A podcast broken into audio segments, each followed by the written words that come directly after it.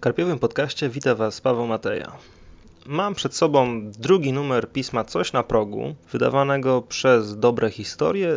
Większość z Was pewnie kojarzy, co to za pismo, czemu jest poświęcone, ale jeśli by się zdarzyło, że ktoś jeszcze o nim nie słyszał, albo może nie zdecydował się na kupno, to postaram się w kilku słowach czy w kilku minutach przedstawić Wam zawartość tego drugiego numeru. Moim zdaniem jak najbardziej wart jest on swojej ceny, a ta wynosi dokładnie ile? 8,90 za, co warto dodać, 104 strony formatu A5. Co znajdziemy w numerze, więc Patrząc po spisie treści, mamy tutaj cztery opowiadania, kilka wierszy, do których zaraz też chętnie wrócę. Są komiksy, są felietony, są artykuły no, poświęcone różnym tematom, o tym zaraz szerzej, więc jest co poczytać. Tematem numeru jest moda na retro. Retro to słowo, które właściwie otwiera bardzo wiele furtek i no, właśnie tak tutaj to wygląda. Możemy poczytać, co sądzi Cliff Barker o Edgarze Alanie Poe, o tym, jak wpłynął on na jego twórczość. Mamy bardzo ciekawy artykuł o młodopolskiej fantastyce. Co prawda jest to tylko pierwsza część artykułu. Kolejna, jak sądzę, znajdzie się w kolejnym numerze. No ile tu tego mamy? Raz, dwa, trzy. Trzy strony. No niewiele, ale trzy strony poświęcone nazwiskom takim jak Miciński, Przybyszewski, Leśmian, kto tu jeszcze jest, Żuławski i kilku jeszcze innych, to dobrze zagospodarowane trzy strony. Zwłaszcza, że rzadko porusza się w kręgach miłośników horroru właśnie temat takich pisarzy. Dalej artykuł o steampunku. Nie szczególnie mnie zainteresował, więc też nie będę go szczególnie omawiał. Ale całkiem ciekawy jest tekst Pawła Klimczaka poświęcony Rejowi Bradburemu, który to pisarz no, jest absolutnym klasykiem science fiction, a także horroru. W Polsce jakoś nie do końca się przyjął do tej pory, choć parę jego książek zostało w Polsce wydanych.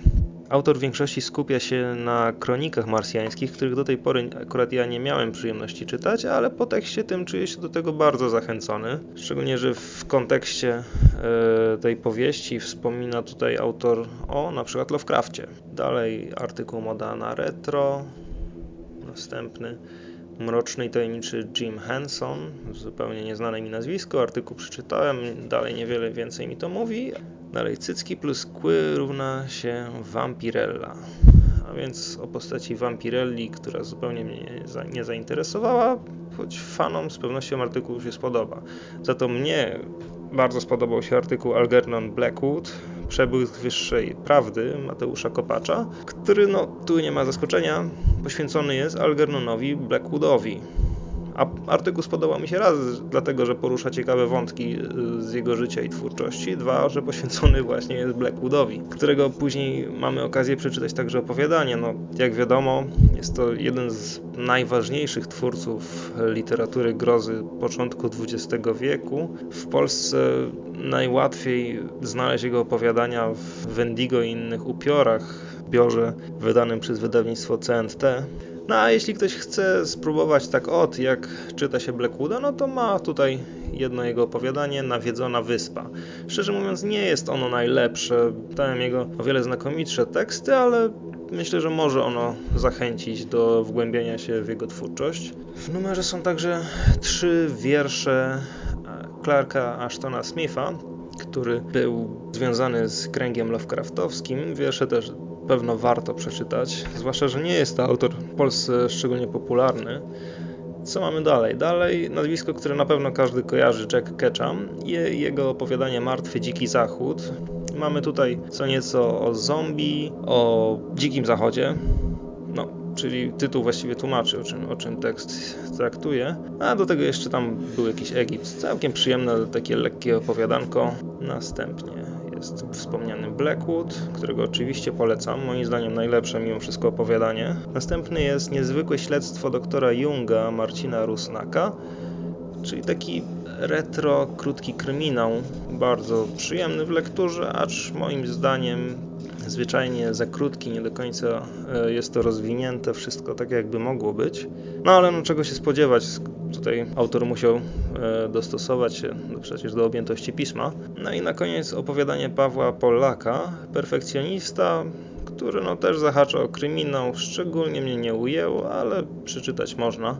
No i dalej przechodzimy do strefy kryminału, która no, zajmuje dobry kawałek numeru, a jest wyjątkowo ciekawa. Mamy tutaj tekst Renaty Łukaszewskiej zatytułowany Zabawa w Moka i który poświęcony właśnie jest e, retro kryminałom polskim, których no, można powiedzieć patronem jest właśnie Marek Krajewski, twórca Beharda Moka. Ale wspomina się tu także o Marcinie Wrońskim, o Konradzie Lewandowskim, paru innych pisarzach. Na pewno warto przeczytać, jeśli ktoś interesuje się retrokryminałem, to jest to na pewno doskonały dla niego tekst. Dalej Agnieszki Papa i na początku była zbrodnia, poświęcony y, kryminałom rosyjskim, również z tego co pamiętam dobry tekst. Następnie Monika Samser-Chojnacka i Rafał Chojnacki, czyli Taklem i ich tekst Sherlock Holmes i tajemnice Sztokholmu, czyli o tym jak to w Skandynawii, a konkretnie to w Szwecji e, pisuje się, można powiedzieć, fanfiction e, poświęcone Sherlockowi Holmesowi.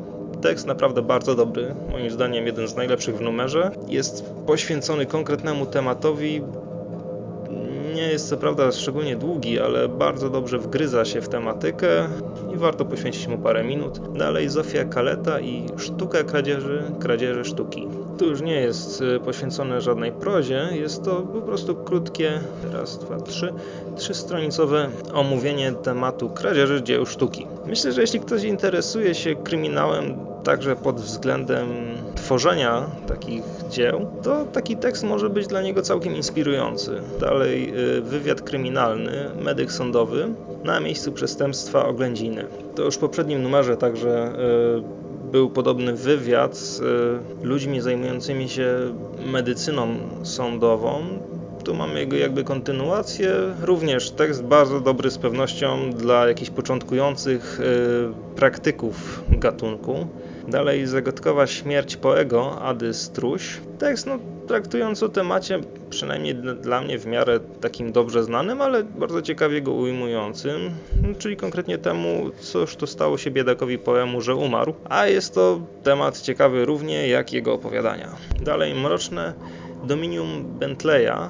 Jest to z kolei omówienie twórczości Bentleya Littla, dla mnie tekst bardzo zaskakujący, dlatego że owego pisarza miałem przyjemność bardzo wątpliwą czytać raz. Konkretnie to y, Pociąg upiorów, bodaj powieść, która moim zdaniem była żenująco wręcz słaba, a autor tutaj, autor y, tekstu bardzo pisarza tego chwali. Dodatkowo zaznacza, iż ta wspomniana przeze mnie powieść jest jego takim dosyć przeciętnym dziełem. Więc ja przyznam, czuję się zachęcony do tego, żeby jeszcze kiedyś do Litla podejść. Choć raczej za, zaczekam z tym na jego jakieś kolejne wydania w Polsce. Być może sięgnę po tekst w języku angielskim, bo o innych wydanych jego tekstach, już wydanych w Polsce, nie słyszałem wiele dobrego. Ale bardzo podoba mi się taki pomysł, żeby omówić właśnie twórczość pisarza, który gdzieś, choć był w Polsce już wydany, to to cały czas jest gdzieś w tle za tymi wszystkimi Kingami, Mastertonami. No, teraz przebił się do pierwszej ligi, czy może drugiej już niech będzie, przebił się Lee czy Ketchum, a taki Bentley Little był wyda wydany grubo przed nimi, a nie doczekał się jakiejś szczególnej uwagi, więc mam nadzieję, że autor, e, czyli Przemysław Pieniążek, będzie kontynuował w kolejnych numerach teksty o innych pisarzach. Dalej Tomasz Beksiński, Cień wampira Marcina Dobrowolskiego, poświęcony Tomaszowi Beksińskiemu. Szczerze mówiąc, tekst jest niezły, ale jakoś tak nie do końca byłem zainteresowany jego treścią. Dalej mamy recenzję gry planszowej Znak Starszych Bogów. Nie jestem przesadnym fanem gier planszowych, więc też jakoś tekst, y, no nie wiem co mógłbym o nim powiedzieć. Dalej coś na wzór felietonu Morta, Morta Kestla, definiując horror, 9 przemyśleń na temat grozy. To takie luźne raczej uwagi dla pisarzy. Dalej dwa felietony Marcina Wrońskiego i Bartosza Czartoryskiego. Oba podobały mi się i myślę, że warto też je przeczytać, zwłaszcza, że tu z jednej strony mamy bardzo cenionego twórcę kryminałów, z drugiej bardzo cenionego krytyka filmowego, tłumacza i cóż tam jeszcze można o Bartku powiedzieć. Następnie komiks. Zasady komiksy mnie nie interesują, ten także mnie nie zainteresował. I na tym kończy się numer. Pamiętacie pewnie jeszcze pismo Lśnienie, które ukazywało się kilka lat temu. Tego było bodaj trzy numery. Później wszystko padło i była to poprzednia inicjatywa Łukasza Śmigla, którą no właśnie ostatnio wskrzesił y, pod nazwą Coś na progu. I tak jak y, ogromna była moim zdaniem różnica pomiędzy lśnieniem a coś na progu numerem pierwszym, tak też widać progres y, w stosunku do tego teraz nowego numeru, który raz, że ma większą objętość, dwa, że widzę, widzę iż pismo celuje w naprawdę ciekawe tematy.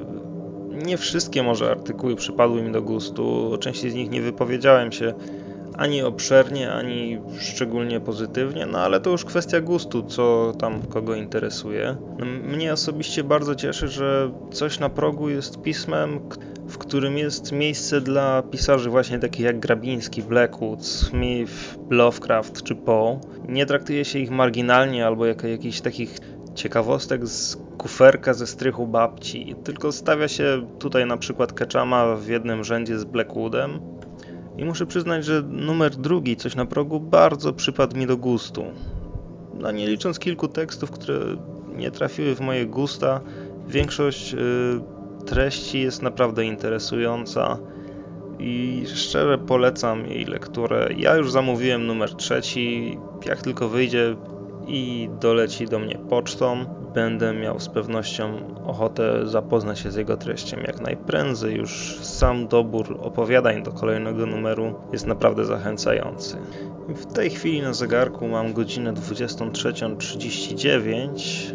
Mózg powoli przestaje mi pracować, a myślę, że nagadałem się już wystarczająco. Tak więc żegnam się z Wami i do usłyszenia.